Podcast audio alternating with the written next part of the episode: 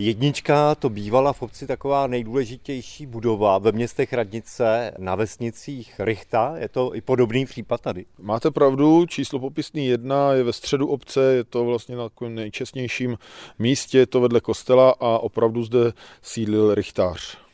No teď to tak nevypadá, že by tady vůbec kdokoliv mohl sídlit, ale vy jste to přesto pořídili. S jakým záměrem? Tak v tuhle chvíli je to samozřejmě vybydlené, je to víceméně pro někoho danajský dár, nicméně pro nás je to areál o rozloze hektar a půl s velikým potenciálem pro rozvoj obce. V současnosti přemýšlíme, jakým způsobem bychom objekt využili. Jedním ze snů je mít tu vejminek, to znamená bydlení pro starší generaci, která už nestačí na svou domácnost, ale jsou ještě soběstační, tak by přesídlili do takového bydlení, kde by o ně bylo postaráno. Můžeme nahlédnout dovnitř, nespadne na nás něco?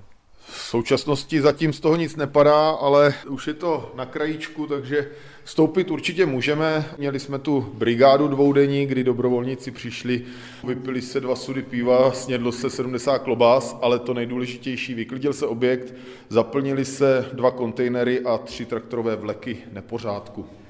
Vejminek je ale předpokládám jenom jednou z několika možností, které to poměrně velké stavení nabízí.